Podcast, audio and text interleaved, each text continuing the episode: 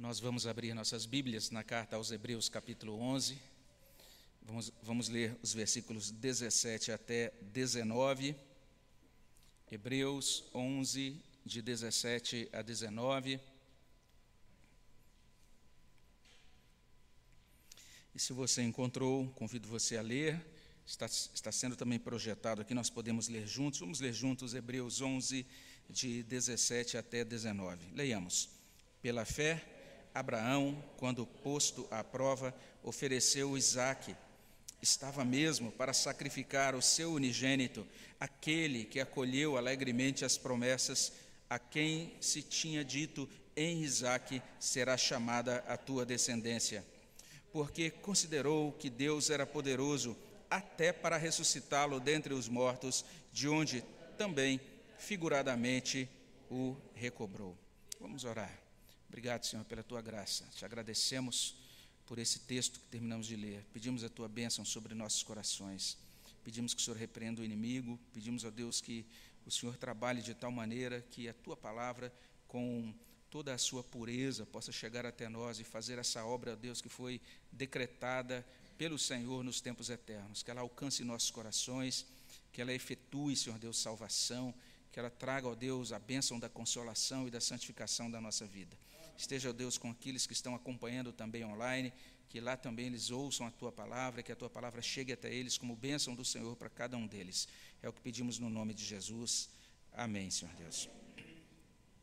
Nós já estamos nos debruçando há algumas semanas sobre esse trecho da carta aos Hebreus que, de certa maneira, documenta a fé de um patriarca do Antigo Testamento chamado Abraão. Esse capítulo 11 todo fala sobre pessoas que viveram pela fé nesse mundo.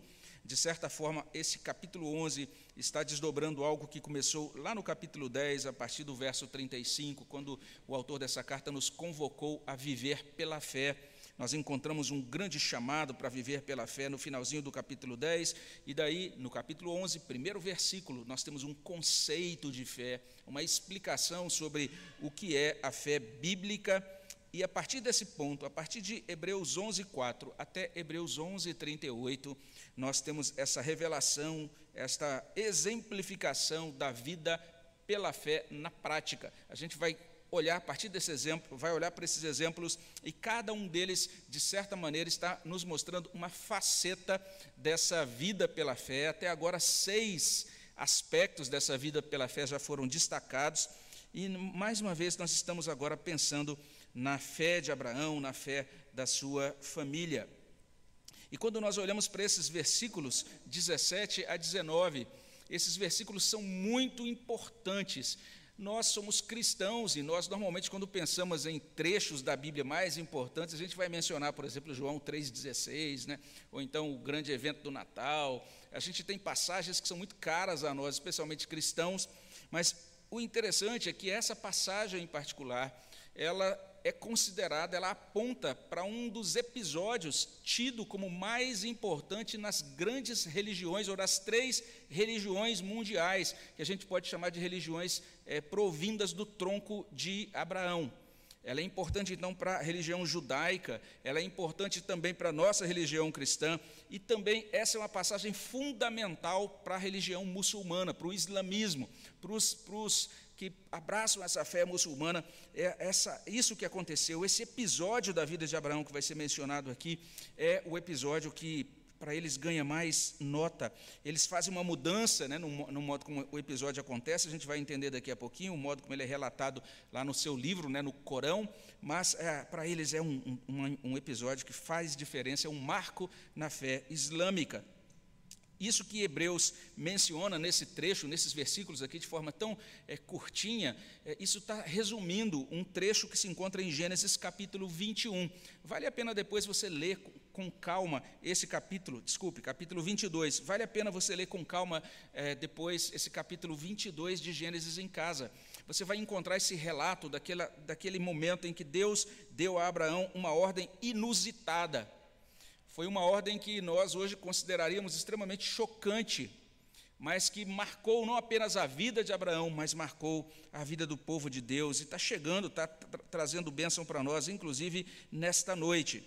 Hebreus reporta aquilo que ocorreu, destacando três fatos. Se você der uma olhadinha para essa passagem aqui, Hebreus capítulo 11, especialmente nesses versículos 17 a 19, a gente vai perceber esse autor destacando, primeiro, que Abraão foi submetido a uma prova. Está aí no verso 17, logo no iníciozinho. Abraão foi provado, é o que a gente tem nesse trecho inicial. Em segundo lugar, ele vai mostrar também que Abraão ofereceu a Deus o seu filho unigênito. Isso vai ser mostrado nos versos 17 e 18. E em terceiro lugar, que Abraão agiu convicto da fidelidade e do poder de Deus. Vale a pena a gente entender isso melhor. A gente pode olhar aqui em primeiro lugar que Abraão foi submetido à prova. Porque é assim que o texto começa. Pela fé, Abraão quando posto à prova, e daí segue o verso 17. E esse verso está tá resumindo aquilo que consta em Gênesis 22, 1 e 2. Que prova foi essa? Lá em Gênesis 22 você encontra os detalhes. Olha o que consta lá. Gênesis 22, 1 e 2. Depois dessas coisas, pôs Deus Abraão à prova e lhe disse: Abraão, este lhe respondeu: Eis-me aqui. Acrescentou Deus: Toma teu filho, teu único filho, Isaque, a quem amas, e vai-te à terra de Moriá. Oferece-o ali em holocausto sobre um dos montes que eu te mostrarei. Esta foi a prova de Abraão. Deus se revelou a ele e fez a ele esse chamado. Deus deu a ele uma ordem expressa. E quando nós lemos, teu filho, teu único filho, Isaque, a quem amas, isso consta no texto para evidenciar, para nos ajudar a entender o quanto essa prova foi dura para Abraão. Nós estamos diante dessa dureza, dessa prova que Deus realizou com aquele patriarca. E também é digna de nota essa menção: ele tinha que sacrificar, oferecer o sacrifício do seu filho em Moriá, em um dos montes de Moriá. Isso não está aí por acaso. Nós temos essa indicação dessa região, mas não apenas isso, mas a indicação de um monte. O sacrifício tinha que ser oferecido em um monte de Moriá. E quando nós olhamos para a Bíblia, vendo aquilo que vai se desdobrando ao longo da história bíblica, a gente vai descobrir o seguinte: que aquele monte Moriá, com o passar dos séculos, ele foi cercado por uma cidade. E depois de alguns séculos, ele existia uma cidade em torno daquele monte a cidade de Jerusalém. E se a gente prestar atenção um pouco mais adiante, o que consta no texto bíblico, você pode conferir isso em 2 Crônicas, capítulo 3, versículo 1, você vai ler o seguinte: Começou Salomão a edificar a casa do Senhor em Jerusalém, no Monte Moriá, onde o Senhor aparecerá a Davi, seu pai. Veja só, o templo de Jerusalém foi construído exatamente no lugar onde Abraão ofereceu o sacrifício de Isaac. É bem interessante essa correlação, a gente vai ver que isso tem muita importância para Hebreus, porque ele está falando sobre o templo de Jerusalém, o culto que era oferecido ali, e agora ele se reporta ao pai Abraão, dizendo que Abraão passou por essa prova, e quando conferimos a prova, Deus dá a ele essa instrução. Veja só, Repetindo, o sacrifício de Isaac tinha que ocorrer exatamente no lugar onde, centenas de anos depois de Abraão, seriam oferecidos os sacrifícios levíticos no templo judaico. E se você passa por aquele lugar hoje, não existe mais templo judaico naquela localização. Se você visita a cidade de Jerusalém hoje, você encontra uma mesquita que popularmente é chamada de Mesquita de Omar, mas o título, o nome correto daquela, daquela mesquita é o Domo da Rocha porque ali no centro daquela mesquita, debaixo exatamente de um grande domo é, feito de vidro e materiais semelhantes, existe uma rocha, e eles dizem que foi em cima daquela rocha que Abraão é, edificou o altar onde ele ofereceu o seu filho. Então, toda a luta que existe hoje em Jerusalém acerca daquele lugar do templo entre os palestinos e entre os judeus é por conta do lugar onde Abraão ofereceu o primeiro sacrifício, ofereceu o sacrifício do seu filho. Sendo que os muçulmanos vão dizer o seguinte: Abraão levou o seu filho para sacrificar lá, mas não foi Isaac, foi Ismael. É assim que consta na tradição dos muçulmanos. Então, eles invertem e dizem que o sacrifício foi do filho Ismael, que é exatamente o pai da nação árabe, que é o pai da nação muçulmana. Eles fazem uma inversão, mas o lugar de disputa é o Monte Moriá, onde exatamente nós temos aquela plataforma onde foi construído anteriormente o Templo de Jerusalém e agora existe essa mesquita denominada o Domo da Rocha. Então, retornando a Hebreus, aqui no capítulo 11, verso 7, nós somos informados de que Abraão foi posto à prova. Esse é o primeiro fato que a gente encontra listado em Hebreus 11, 17 até 19. E o autor de Hebreus prossegue o seu ensino. E ele insiste, em segundo lugar, que Abraão ofereceu a Deus o seu filho unigênito.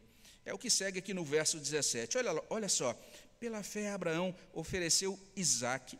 Estava mesmo para sacrificar o seu unigênito, aquele que acolheu alegremente as promessas, a quem se tinha dito: em Isaque será chamada a tua descendência. Abraão tinha recebido essa promessa: em Isaac será chamada a tua descendência. É como se Deus dissesse: Abraão, a minha bênção, tudo aquilo que eu prometi para você, desde o primeiro encontro que tive contigo, quando eu disse que você seria pai de uma grande nação, todas as promessas pactuais que eu fiz contigo serão realizadas por meio de Isaac. E Abraão recebeu aquela promessa de Deus. Você pode depois conferir essa promessa lá no contexto original, em Gênesis 21, 22. Lá em Gênesis 21, 22, a gente tem Deus dizendo a Abraão: Atende a Sara em tudo que ela te disser, porque por Isaac será chamada a tua descendência. Foi um episódio em que Sara é, diz para o seu marido: Eu quero que você despeça essa escrava e o seu filho Ismael.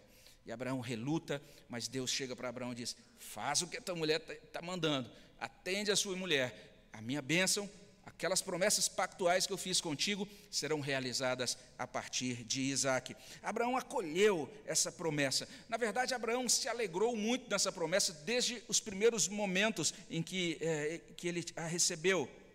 E se a gente se lembra daquilo que foi dito na última mensagem sobre Abraão, Abraão esperou 25 anos até essa promessa ser cumprida recebeu a promessa, ficou esperando, às vezes se desanimava, Deus aparecia para ele de novo e revelava-se, animava aquele patriarca e reafirmava a promessa, às vezes aprofundando algum detalhe ou estendendo algum detalhe. Foi uma longa espera, mas no final daquela espera, aquilo foi coroado por uma bênção impressionante, porque nós mencionamos isso há algumas semanas, na semana passada, quando meditamos nos versos 11 e 12. O nascimento de Isaac foi um milagre duplo. Deus tornou Sara, uma mulher que era estéril, ele a tornou capaz de ter filhos, e ele literalmente agiu no corpo de Abraão, dando vitalidade ao corpo daquele homem, que, como diz o texto do livro de Hebreus, já, já estava um corpo amortecido, um corpo já próximo da morte, e mesmo assim Deus abençoou e eles tiveram Isaac. E a gente percebe essa alegria de Abraão, inclusive pelo nome que ele dá ao filho, porque o nome Isaac tem tudo a ver com alegria, o nome tem a ver com sorriso. A ideia de Isaac, o significado do nome Isaac é literalmente, ele ri. Esse é o significado. Abraão está contente, está alegre, esperou 25 anos por essa bênção. Agora ele tem o seu filho que traz a ele essa satisfação, essa alegria, essa essa perspectiva, essa confirmação de que o que Deus prometeu será realizado. Ele seria pai de muitas nações e agora ele está com o seu filho ao seu lado. Então Deus chega para ele e diz: Abraão, agora eu estou querendo dizer uma coisa para você. Você vai pegar o seu filho, o seu único filho, a quem amas, e você vai sacrificá-lo em Moriá. E após receber a ordem para sacrificar Isaac, o que, que Abraão fez? Veja só, ele o ofereceu. É o que a gente lê nesse versículo 7, esse versículo 17, melhor dizendo. O texto vai deixar isso bastante claro para a gente. A gente vai encontrar então essa palavra quando, pela fé, quando Abraão, posto à prova, ofereceu Isaac. Ele obedeceu ao Senhor. Mais uma vez, de forma muito lacônica, muito resumida, nós temos Hebreus apontando para algo que consta um pouco mais detalhado em Gênesis 22, verso 3. Lá em Gênesis 22, 3, nós lemos: Levantou-se, pois, Abraão de madrugada, e, tendo preparado o seu jumento, tomou consigo dois dos seus servos e a Isaque, seu filho, rachou lenha para o holocausto e foi para o lugar que Deus lhe havia indicado. Eu já ouvi várias mensagens, né? Ah, como foi três dias de viagem? Já imaginou o que Abraão sentiu, né? O que passou pela mente, pelo coração dele? E realmente a gente tem muita coisa para imaginar a partir daí, mas o texto não entra nessa psicologia de Abraão, apenas diz que ele obedeceu ao Senhor e seguiu adiante para cumprir a ordem do Senhor. É interessante também que o filho de Abraão aqui é chamado de unigênito no texto de Hebreus. Ele deu o seu filho unigênito. Essa é uma palavra muito importante que aparece poucas vezes no Novo Testamento. É a mesma palavra de João 3,16, porque Deus amou o mundo de tal maneira que deu o seu filho unigênito. É a mesma palavra que consta também na primeira carta de João, também referindo-se ao Senhor Jesus Cristo. Essa mesma palavra é, que aponta para Cristo é usada aqui, falando que Abraão ofereceu a Deus o seu filho unigênito. O segundo fato destacado é esse, e daí o autor passa para o terceiro fato, trazendo para a gente isso. Abraão agiu convicto da fidelidade e do poder de Deus. Está aí no verso 19. Veja só, porque considerou que Deus era poderoso até para ressuscitá-lo dentre os mortos, de onde também figuradamente o recobrou. E a gente conhece a história, no final das contas, Deus agiu de modo muito gracioso naquela ocasião, e quando Abraão já tinha colocado ali o seu filho, o filho já estava amarrado, Abraão pega ali o, a, o instrumento para realizar o sacrifício, e o anjo do Senhor aparece, revela-se e diz para Abraão que ele deve, já está tudo ok, que ele não deve prosseguir naquele sacrifício. E a partir desse ponto, se você ler Gênesis capítulo 22, é maravilhoso, porque eles encontram um animal, um animal para o sacrifício aparece ali próximo do altar. E é algo bem interessante o que acontece no relato de Gênesis sobre essa prova de Abraão. E aqui nós temos esse autor de Hebreus dizendo que Abraão procedeu assim, porque ele considerou que Deus era poderoso e ele literalmente era capaz de ressuscitar o seu filho, e de certa maneira, figuradamente, foi o que aconteceu. O que o autor de Hebreus está dizendo é isso. Olha, quando ele não precisou realmente sacrificar Isaac, quando ele pôde voltar para casa com seu filho, é como se ele o tivesse recobrado dentre os mortos. É como se ele tivesse recebido de volta o seu filho ressuscitado. É o que está sendo colocado pelo autor de Hebreus. A gente percebe também aqui algo que nos ajuda a compreender aquilo que é chamado de revelação progressiva dentro da Escritura. Eu não sei se você já ouviu alguém falando essa expressão, né, revelação progressiva, mas nós estamos aqui diante de um quadro, de uma evidência de revelação progressiva. O que está acontecendo aqui? Esse autor de Hebreus está adicionando conteúdo à Escritura. Ele está trazendo algo que não constava lá no livro de Gênesis. Isso é revelação progressiva. O Novo Testamento contém verdades, ele adiciona verdades ao Antigo Testamento, e assim ele nos ajuda a compreender melhor o Antigo Testamento. Se a gente olha para Gênesis, a gente vai perceber que lá iniciou a revelação sobre Abraão. E agora chegamos na época do autor de Hebreus. Hebreus está adicionando informação. E é nesse sentido que a gente diz que a revelação é progressiva, ou seja, ela progride do Antigo Testamento para o Novo Testamento. E ela progride como um organismo vivo, é como se aquela sementinha da revelação sobre Abraão fosse plantada no Antigo Testamento, e aí quando a gente chega no Novo Testamento já está a árvore crescida, toda a plena revelação sobre a pessoa de Abraão no Novo Testamento. Então veja, Hebreus adiciona, ele informa algo, veja só, verso 19, ele informa a crença de Abraão na ressurreição. Ele diz isso, porque considerou que Deus era poderoso até para ressuscitá-lo dentre os mortos.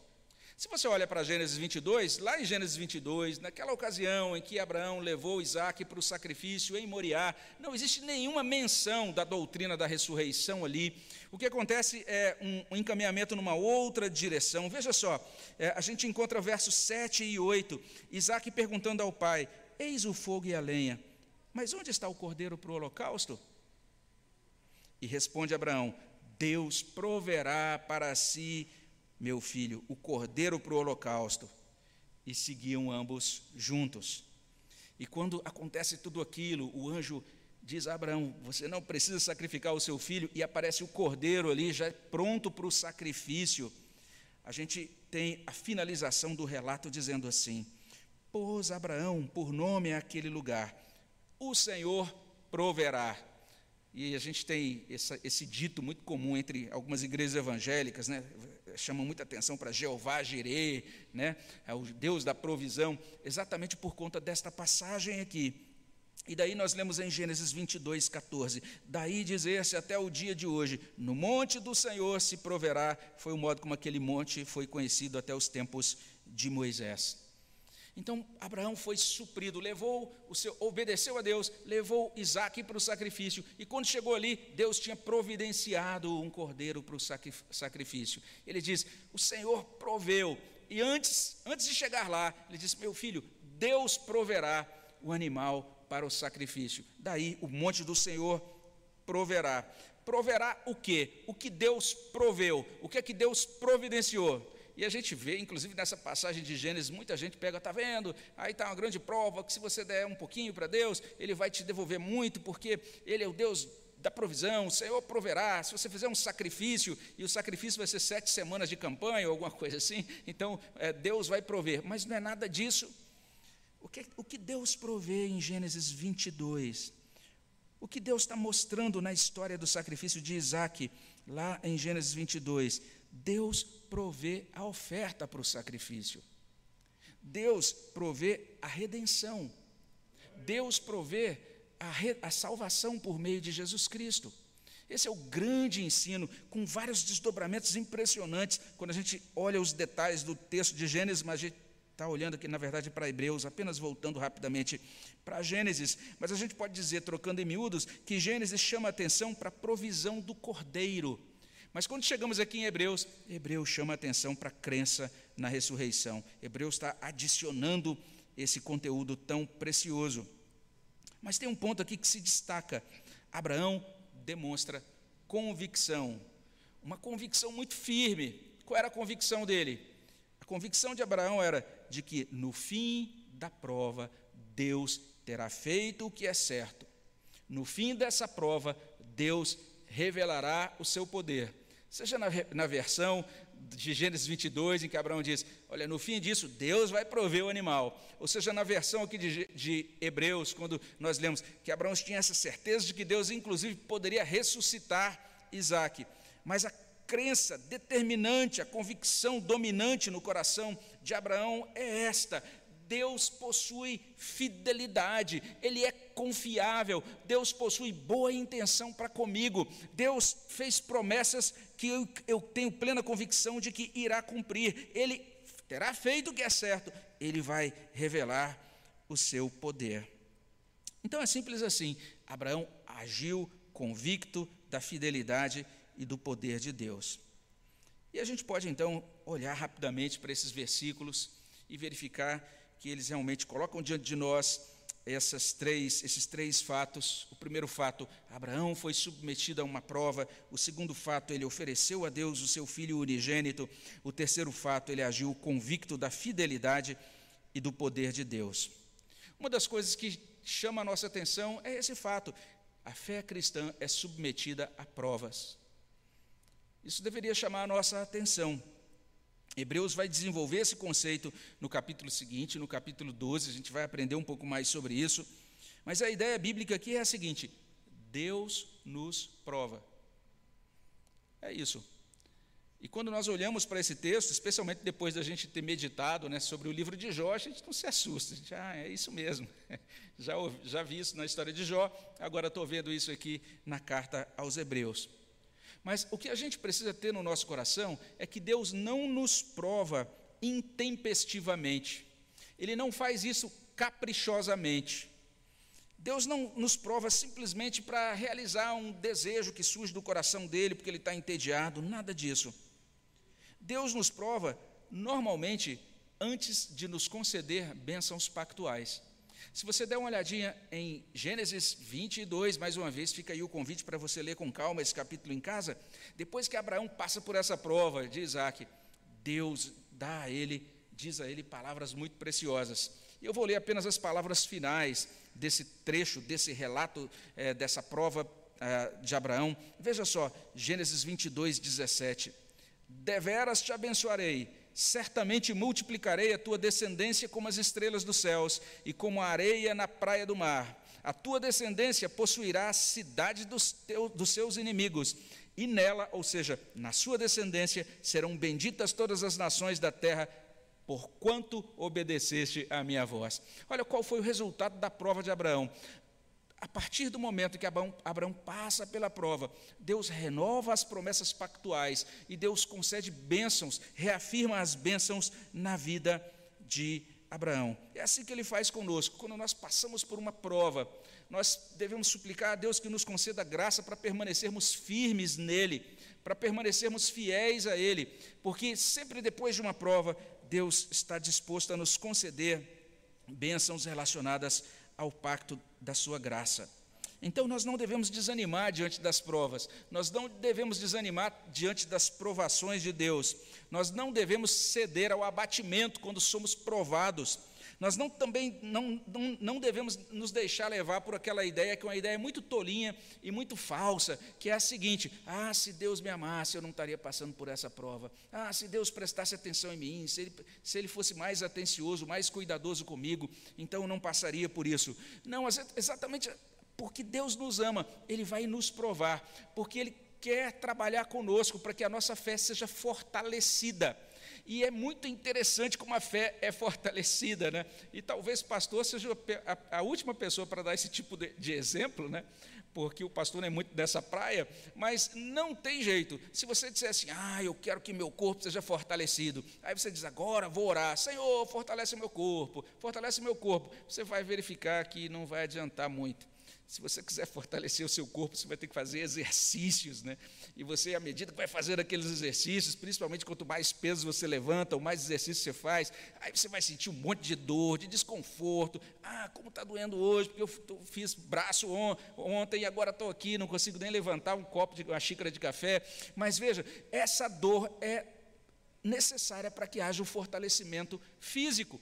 Do mesmo modo, as provas, as provações são necessárias para que Deus desenvolva, para que a gente desenvolva musculatura espiritual. Então Deus tem um propósito de desenvolver um povo forte nele, mas esse povo forte nele não existe possibilidade de fortalecimento. Não pense você que o fortalecimento cristão é mais ou menos como esses filmes de super-heróis, sei lá, que a pessoa diz pelos poderes de alguma coisa e cai um raio, ele fica fortão. Não é assim. O crescimento cristão, o fortalecimento cristão se dá por meio do exercício da fé no contexto das provações. Então é isso que Hebreus está colocando. Abraão passou por isso, ele nos prova, ele faz isso porque nos ama. E quando nós somos aprovados, nós obtemos bom testemunho, que é isso que é mencionado aqui em Hebreus, capítulo 11, em alguns lugares, no verso 2, no verso 4, no verso 5, no verso 39. Esses da fé obtiveram bom testemunho, porque eles foram provados, eles passaram pela prova. Agora a vida deles é um testemunho do poder de Deus nesse mundo. Mas o interessante é que enquanto Deus nos prova, ele prossegue conosco. Naqueles três dias da caminhada de Abraão até chegar em Moriá para oferecer o seu filho, Deus estava com ele. Quando ele chega naquele ponto ali de quase realmente efetivar o que Deus tinha pedido, o anjo do Senhor estava com ele.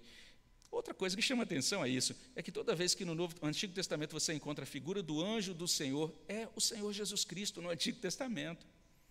Então, nós temos ali o Senhor Jesus Cristo, nós temos o Cordeiro, nós temos todas essas coisas tão preciosas naquele episódio da vida de Abraão. Deus prosseguiu com Abraão durante a prova. Deus providenciou o cordeiro durante a prova. Deus providenciou o cordeiro no fim da prova. É assim que Deus também faz conosco hoje. Deus prova o seu povo por amor do seu povo.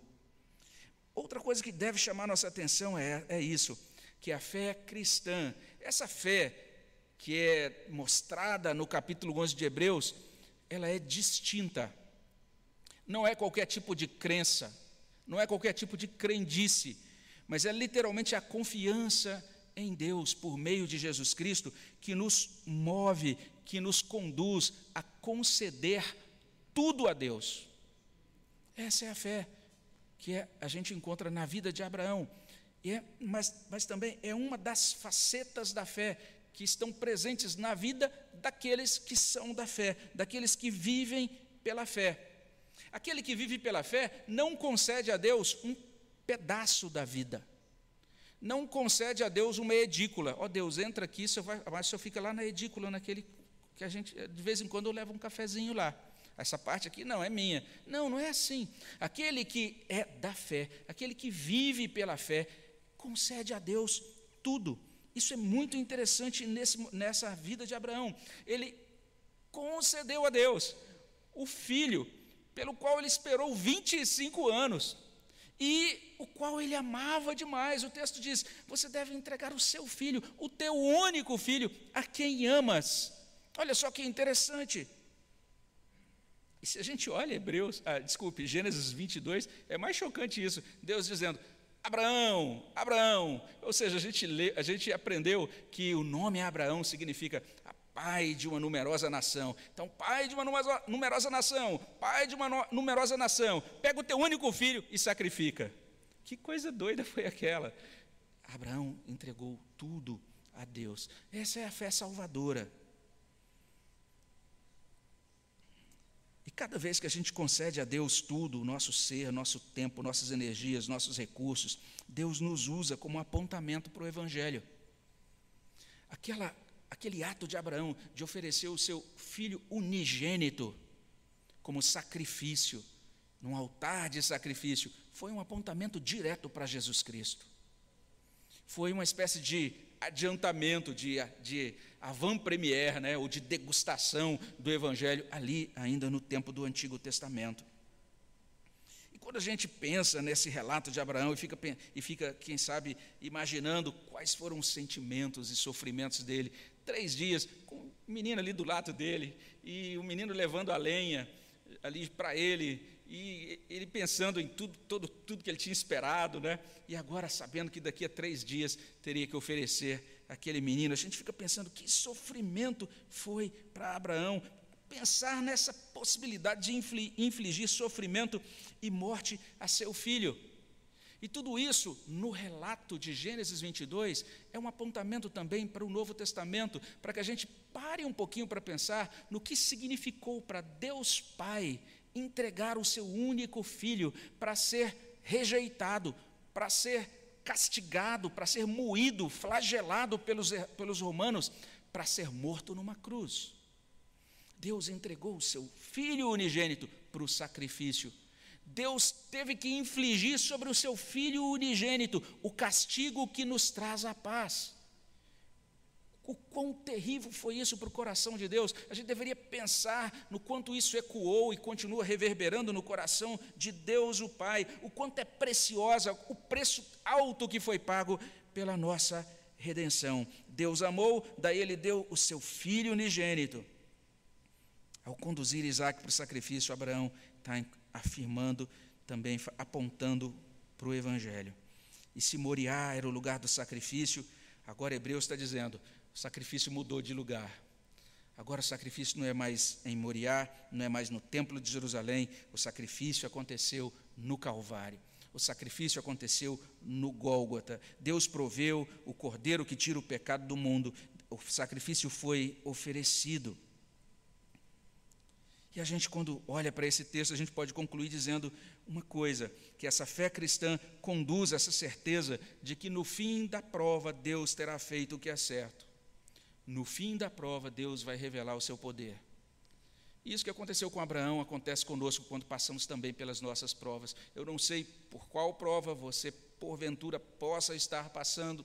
Pode ser que você esteja ouvindo isso e falar, ah, está tranquilo comigo, não estou tendo nenhuma prova, mas pode ser que você tenha, esteja passando por alguma. E em determinados momentos, quando somos provados, a gente chega em instantes de desalento, de desânimo. A gente fica, será que eu vou aguentar? Será que eu vou conseguir sair do outro lado? O importante é a gente passar pela prova entendendo o seguinte: no final dessa prova, Deus vai ter feito o que é certo. Ele vai ter feito na minha vida aquilo que é certo, porque Ele tem caráter santo, justo. Ele não faz nada errado. Ele é o Deus santo, justíssimo. No final dessa prova, Deus vai revelar o seu poder. Ele é poderoso para ressuscitar, ele é poderoso para providenciar aquilo que precisa ser providenciado. Ele é o Deus que revela o seu poder no final. Então, essa vida pela fé é uma vida de convicção, é uma vida de convicção do amor de Deus para conosco, é uma vida de convicção da boa intenção de Deus para conosco. Deus em nenhum momento ele faz nenhum tipo de plano ou de encaminhamento maquiavélico, maldoso. Em nenhum momento Deus puxa o nosso tapete, em nenhum momento ele, ele nos passa a perna, em nenhum momento ele é desonesto para conosco e para com ninguém ou para nenhum outro ser, porque ele é santo, santo, santo. Nele não reside mentira, nem desonestidade, ele é 100% fiel. E é exatamente por isso que, quando nós temos essa percepção, nós passamos pela provação com resiliência, com perseverança, com paciência. E a última observação é que nesse domingo, que é domingo missionário, diante dessas metas missionárias novas, não é? considerando também as necessidades é, que a gente pode chamar de necessidades humanas, necessidades espirituais que estão à nossa volta. Quem sabe nas, ali no meio da sua família, ou entre os seus vizinhos, seus colegas de trabalho, ou no seu bairro, ou na nossa cidade de modo geral. Que tipo de fé é necessária para fazer missões? Que tipo de fé é necessária para testemunharmos de Jesus Cristo? Que tipo de fé é necessária para a gente fazer diferença na vida de outras pessoas? Que tipo de fé é necessária para que a nossa família possa ter encontro precioso com a bênção de Deus? A fé necessária é essa fé que concede tudo a Deus. Um hino antigo colocava isso nesses termos: Tudo, ó Cristo, a ti entrego, tudo sim por ti darei, resoluto, mas submisso sempre a ti eu seguirei. Que Deus possa de fato nos configurar com esse tipo de fé, para que prossigamos nesse ano, um ano cheio de desafios, possamos caminhar com esse Deus, vivendo pela fé para a glória desse Deus. Amém? Vamos orar. Abençoa, Pai, os nossos corações, ajuda-nos a caminhar com o Senhor nesse, nesse ano. Que essa semana, Senhor Deus, possa ser o início desses passos na luz da tua presença suplicando ao Senhor e recebendo do Senhor aquilo que é necessário para passarmos pelas provas, ó Deus. Que, ó Deus, o Senhor nos abençoe para que o final de cada prova o teu nome receba glória, para que no final de cada prova na nossa vida, o Senhor também, ó Deus, nos dê a grande bênção, ó Deus, de permanecermos firmes, caminhando por fé, vivendo pela fé dia após dia. Pedimos essas bênçãos, ó Pai, no nome de Jesus. Amém, Senhor.